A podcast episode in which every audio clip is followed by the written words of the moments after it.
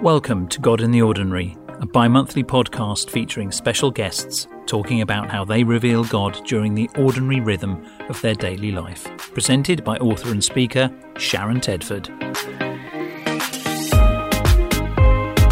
My guest today is an executive coach, facilitator, and trainer, as well as an award winning author and marriage mentor. She's helped clients across the globe achieve success in becoming the leader others desire to work with and for. My guest, author, speaker, and executive coach, Deb DeArmond.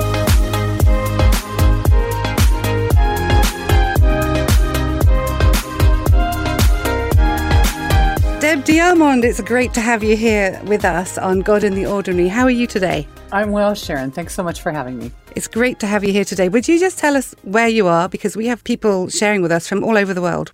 Well, I'm in the Lone Star State of Texas, uh, just outside of the Dallas Fort Worth area. Great. Thank you for joining us. It's not that far from where I am because although I have this English accent, I also live in the Dallas area. Deb, we're just going to ask you to share with us your thoughts on Isaiah 61. Isaiah 61 8. For I, the Lord, love justice. I hate robbery and wrongdoing. In my faithfulness I will reward my people and make an everlasting covenant with them. For I, the Lord, love justice. That first line for me is my favorite of the verse. New Year's Eve 2007 is the first time I recall ever having read this verse. It's the day my first grandson came into the world and changed my life forever. I was present at his birth. It was one of the most traumatic and triumphant moments of my life. A big boy at eight pounds, he emerged from the womb, floppy, blue, and he was not breathing. I recall the moments as my son and I watched them work on him and we petitioned the Lord to touch our boy. It was just a few moments, but seemed an eternity before that first whimper, then followed by a loud wail that announced his arrival. God's justice and faithfulness on display. My grandson's name? Justice. My heart sang when I learned the name selected for him. Like God, I love justice. It's imprinted on my heart. Justice is defined as a concern for peace and genuine respect for people, fairness, equity, conformity to truth, fact, or reason. Justice requires us to treat others in a way that doesn't minimize, ostracize, or marginalize them. No wonder God loves justice. Even as a child, I was often drawn to those who were left out who were teased or tormented because they were different. It hurt my heart, and I often found myself squarely planted between those who were singled out for mistreatment and those whose words assaulted them. I was warned by teachers if it's not your business, Debbie Graham, don't make it your business. But my parents affirmed my heart's call and my willingness to take action. As an adult, I continue to find myself encouraging others to speak up even if your voice shakes. Many have no experience, and many have tried and failed. But when their I can't becomes their belief, I encourage them. In Him, you can. I remind them God's always faithful, always present, and they are never alone. And then we work together to build their courage and their skill to find their voice, to speak up for fairness and truth, and to speak out against injustice for themselves, for loved ones, and on behalf of strangers, because God loves justice.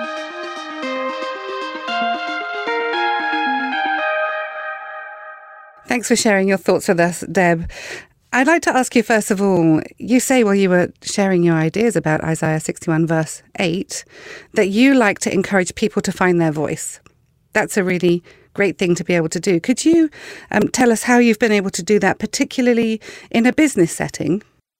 Helping people find their voice is a tricky issue. Some people have way more voice than is beneficial to them because they're not using it well and others have become uncomfortable speaking the truth. Uh, as a business coach, Sharon, I'm often retained to help an employee perform at higher levels. And that could be things like communicating more effectively. So, certainly, the willingness to speak up, share what you know, ask questions to inform yourself of the things you don't know, and to interact with people in a positive way in the workplace are very important.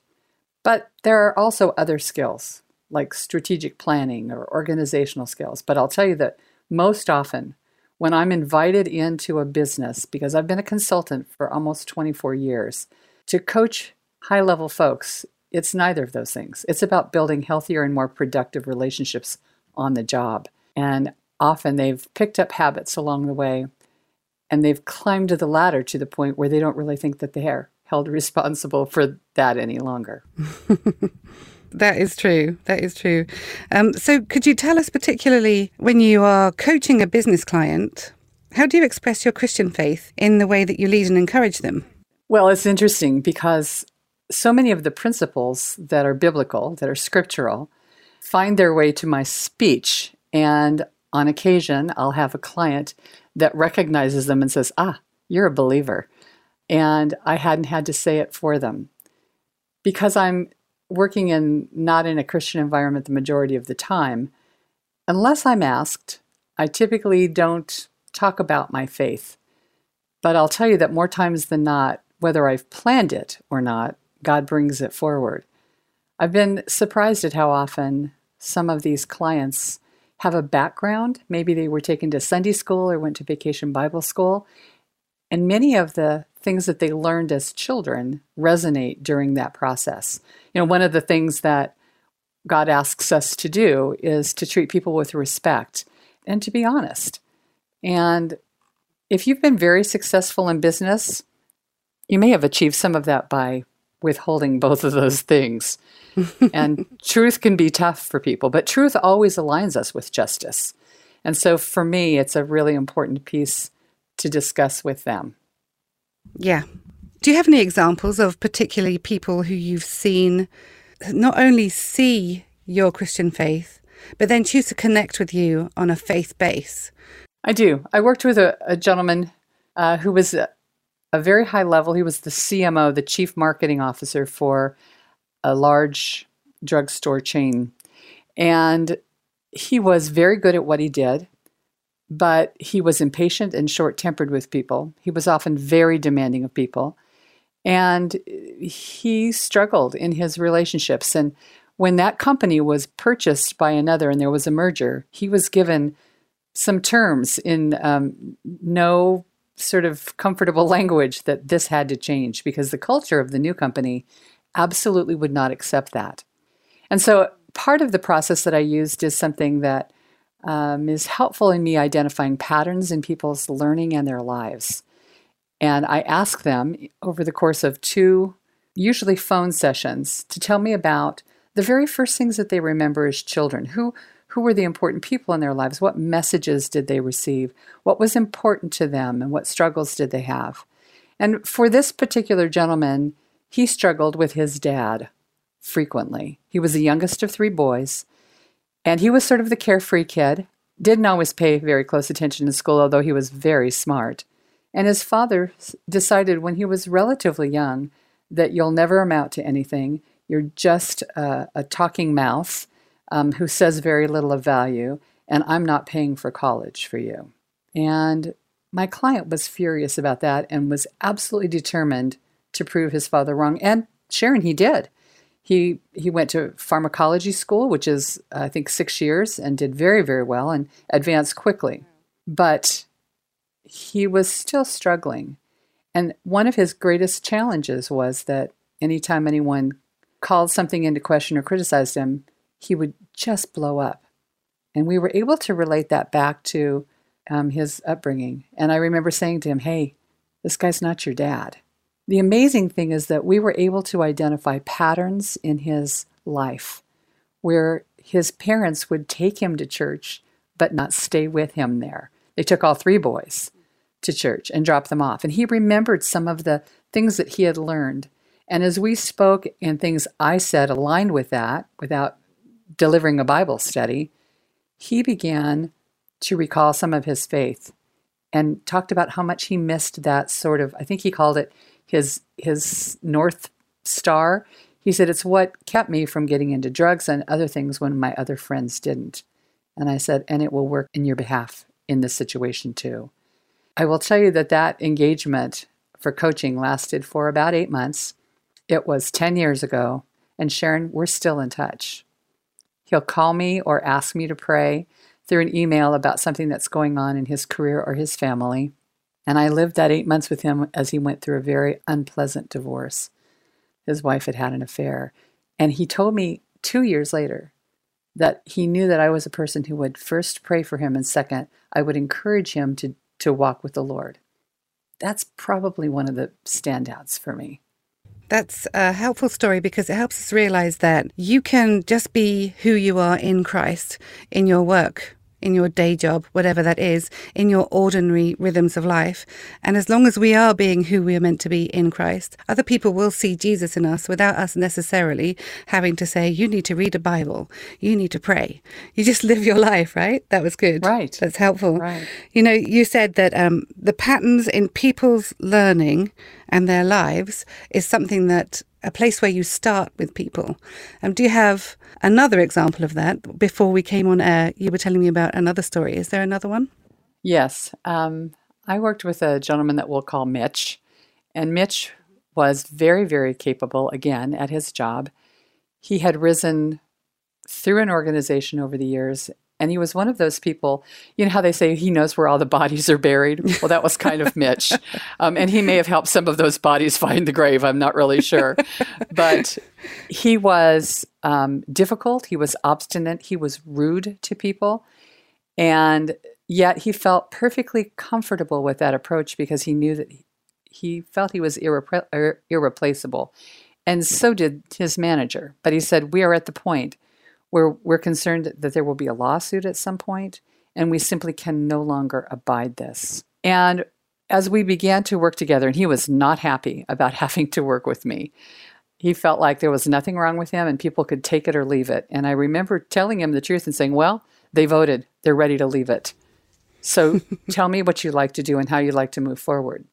And so he grudgingly agreed to go through the process with me. And again, in part of that, early discovery um, and also a couple of conversations with clients, uh, his colleagues rather, I learned that he was um, Jewish. My father was Jewish. He was not a religious Jew, but he was culturally Jewish and proud to be. And Mitch had told me early on that he did not work past 10 a.m. on Friday mornings because he had to be ready to leave for temple for Shabbat services. And I said, "So it sounds like your faith is very important to you." Absolutely. It's it's absolutely part of me. Big part of me. And I remember after one particularly challenging conversation that had ended in an argument with a colleague and another one in tears, I said to him, "Mitch, are there many Jewish employees in your company?" "No, absolutely not." He said, "There are almost none." And truthfully, Sharon, I don't know that Jewish folks have found much of a footing in the state of Texas. I have yeah. not ever seen a synagogue in the area where I live. And so he was kind of set apart there.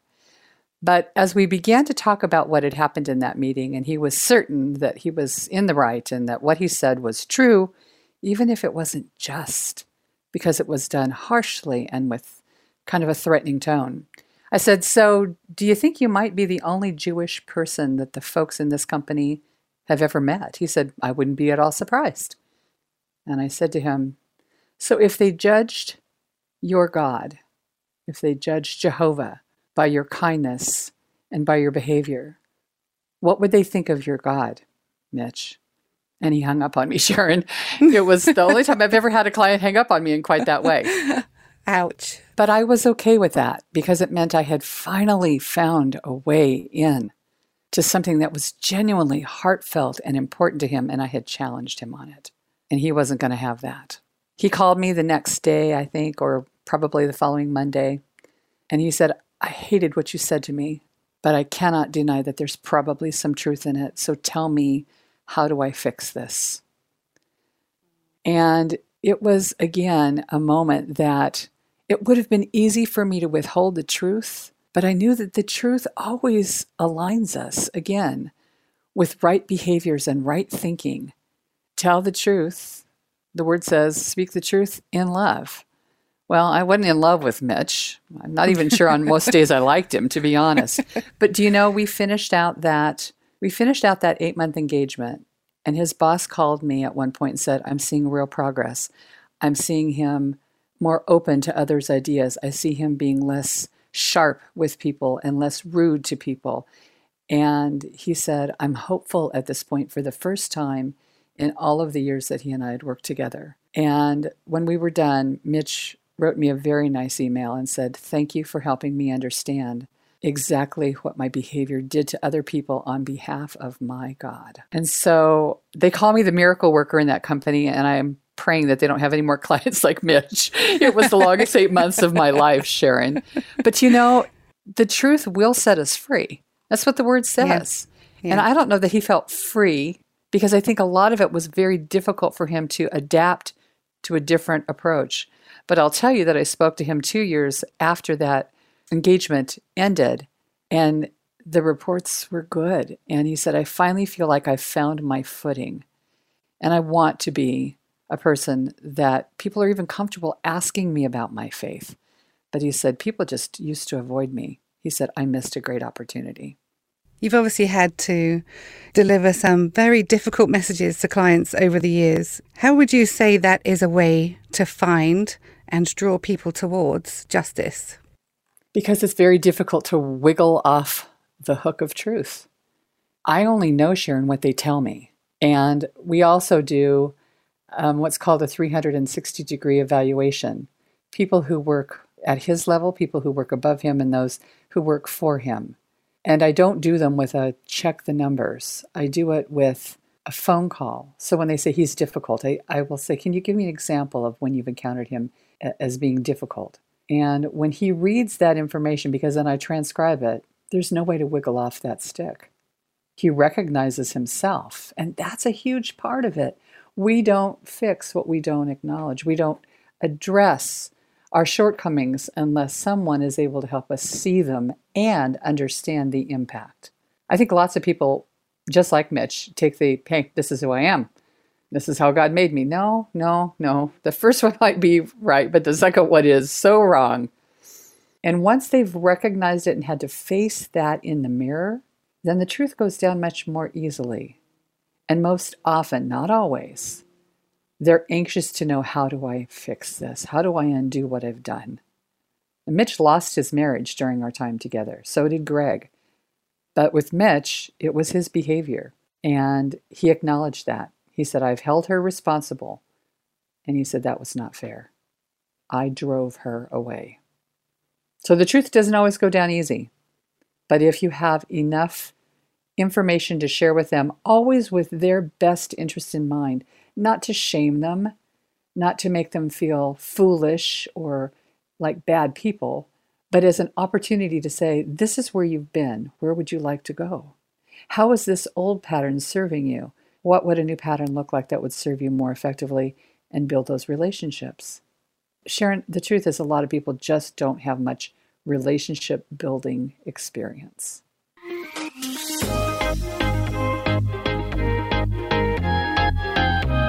You're listening to God in the Ordinary with me, Sharon Tedford, and my guest, Deb DeArmond.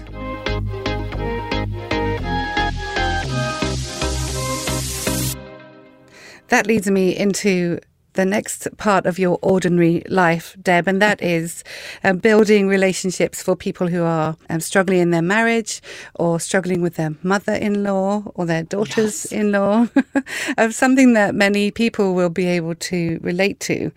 How do you help people understand justice and love and kindness and all the things that you talk about in the context of a marriage relationship. And of course, that also includes mothers in law, fathers in law, sisters and brothers in law. Yes. All of that. Talk about that for a minute because you have skills there too. Well, you know, when you marry the man or the woman, you get the rest of them for free, whether you wanted them or not. And so it does all it does all um, tag in. Ron and I have been married for 45 years. We were high school sweethearts, married at 19. When you're married that long, you've learned a lot of stuff, and a lot of it you've learned, unfortunately, because you did it wrong. And the Lord has come alongside. His Holy Spirit has been gentle to say, "Okay, we've tried it your way. Can I can I share some things with you, please?" and so you have a little bit of I'm not sure what the word is, a little bit of credentialing when you have not just survived, but your marriage has thrived for that many years. He's still my favorite human. And I can't imagine life without him. People thought we were crazy to marry at 19. But I'll tell you that one of the things that worked on our behalf, Sharon, is that we didn't have any real life experience. And so, so many things we learned we learned together for the first time. That helps. Frankly, sometimes people have to undo some of what they learned because it was not beneficial or it wasn't biblically based. You know, marriage was God's idea, and we've pretty much believed that if he was the inventor, then we probably ought to consult his manual. And so our secret, when people ask us, "What's your secret?" we always tell them, "Well, it's it's easy to find. It lives between um, Genesis and Revelation, because in any marriage that does well, God has to be the final word. God has to be the director of the traffic. And there are good days and there are bad days with that, let's face it. But at the end of the day, we always recognize that unless we're willing to wholly submit to Him, we'll never submit to one another. And it's when we are willing to make that exchange with one another that our hearts really do come together. I hit the jackpot when it comes to mothers in law. She's a jewel. People always want to know, well, you wrote about mothers in law. How's your relationship? My mother in law has now been my mother longer than my mother because my mother, I lost my mother fairly young in my life. My 88 year old mother in law has been a champion for me from the beginning, encouraging me and teaching me scripture, Sharon. So, so blessed to have her in my life. But I'm also aware that as the mother of three sons, that the mother-in-law daughter-in-law relationship is often difficult. And people began to ask not just me, but to ask my three daughters in law, three sons who took their dad's advice and married up, way up. and I have three lovely daughters in love, which I was what I call them a blonde, a brunette, and a redhead, and as different from one another as their hair color, and the delight of my heart. But people would ask us, How do you all do this? You're not just friendly, you're family. How do you how do you make this work? And I really didn't think we were doing anything extraordinary except that all the girls and I share faith. And when there were issues that we needed to um, discuss, we used the word as our basis for how we would go about that. And so that first book um, was about mothers in law and daughters in law. And truthfully, either or both of the women can be the problem. And if mothers would just realize that they were never meant to be the most important woman in their son's life, it would be easier. Tell us the title of that book, Deb. That book is called Related by Chance Family by Choice Transforming Mother in Law and Daughter in Law Relationships. You can't sit on an airplane or run into someone without, if you tell them you're writing a book on mother in laws and daughters in law, everybody's got a story, Sharon.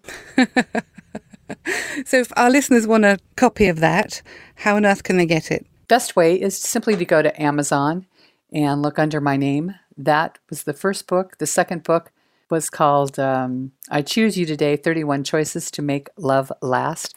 What kinds of things do we need to purposely choose? Respect and honor and submission to one another. Each chapter is a short read with uh, some discussion points at the end. And the last one was fun because Ron and I wrote it together. And that was Don't Go to Bed Angry, stay up and fight because Sharon, marriage has an enemy, particularly a Christian marriage, but it's just not your spouse. And as soon as we get that straight, the rest of it gets easier. Yes, yes. Our enemy is not our spouse. We, I no. certainly need to remember that sometimes. we all do. um, you're not a basketball coach and you're not a football coach, but you are a business coach and also a marriage coach. What's the third coaching that you do? The trifecta, Deb. What is it? Oh, that third leg of the three legged stool is that I coach authors and uh, aspiring authors, those who hope to publish at some point in the future. And it's one of my greatest joys. Sharon, I love it. I benefited from a very skilled and committed coach in my own uh, progress as a writer. And having the chance to come alongside those who are doing the same has been such a gift. And finally went last uh, two years ago and got my certification as a writing coach and I've loved every bit of it. So you're basically doing exactly what you said in your reading about Isaiah that you are helping people find their voice. I am. And some of them are people who would I would classify as introverts, but they have a big message. And the idea that when this book is published, you're going to need to be willing to talk with people about it and perhaps do some speaking engagements frightens them initially, but they build steam as they write. And as they see those words come together, they recognize God didn't just give this to me to write it down, He wants me to share it, and I'm open to doing that. So that's always fun to watch them blossom. Yeah. And l- help them find their voice for Absolutely. justice and fairness, which you see often through your writing clients. Okay, Deb, we have a few minutes left, and we cannot finish this interview without talking about your grandson, Justice, who you told us about in your uh, reflection about Isaiah 61. Would you tell us, as a fairly experienced grandparent now, how Yes. do you encourage Justice and your other grandchildren to have courage and to speak up? Well, it's interesting because we have seven grandsons and one little granddaughter. And the little granddaughter is very verbal and practices it in ways that sometimes get her in trouble. Uh, she can be sassy and she can be the one who's emotional. And it's about calming her down and reminding her if you need something, if something's bothering you, let's talk about it. Use your words is, is something that every one of my grandchildren has heard me say. Because candidly, the crying and the screaming never will move them forward, and it pushes most of the adults in their life further away from wanting to help. And so, just like with God, when we go to Him with a complaint and we're pitching a verbal fit or even just letting it happen inside of our head, He's not able to grab our attention. And I think I've probably heard God say to me, use your words, Deb, um, on occasion when I've just been ruminating or mulling on something that's, that's upsetting. We also love to read to them. My older three all read at this point, and we buy them books that will help lead them to Jesus and develop character in Christ. And I will tell you that truth telling in this household and in those of my sons and their families is at the top of the list. There are a lot of things that can be upsetting in a child's behavior, but when there is an untruth, we call that a lie in my house, uh, there is typically the most, um, I don't want to say severe, but the most important correction that comes along with that. We want them to love the truth. Jesus does. God loves justice. If they can get that one right, they're going to be okay. You said just now that it's okay to come to God and, to quote your grandma phrase, use your words. Yes. Do you think it's true that God allows us to come to Him with however we feel, or do we need to temper our words and our thoughts and our anger when we share with God? Well, I think he might prefer it that way sometimes, but I have to believe that he hears us and he meets us where we are.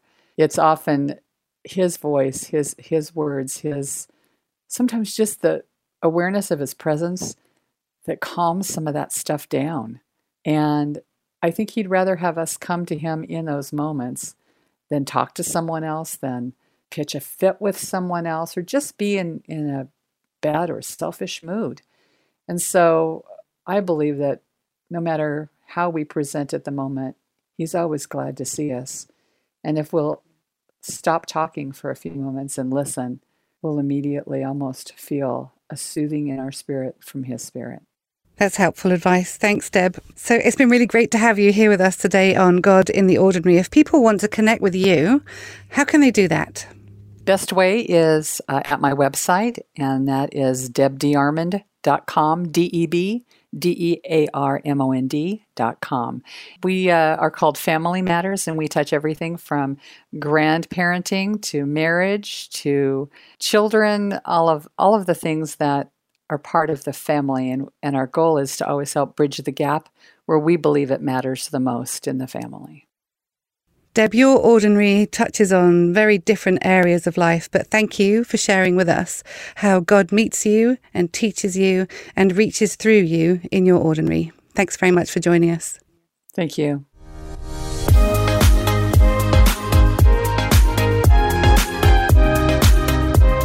You've been listening to God in the Ordinary, presented by me, Sharon Tedford. My guest today was award winning author, executive coach, and facilitator, Deb DeArmond. You can find out more about Deb on her website, debdearmond.com.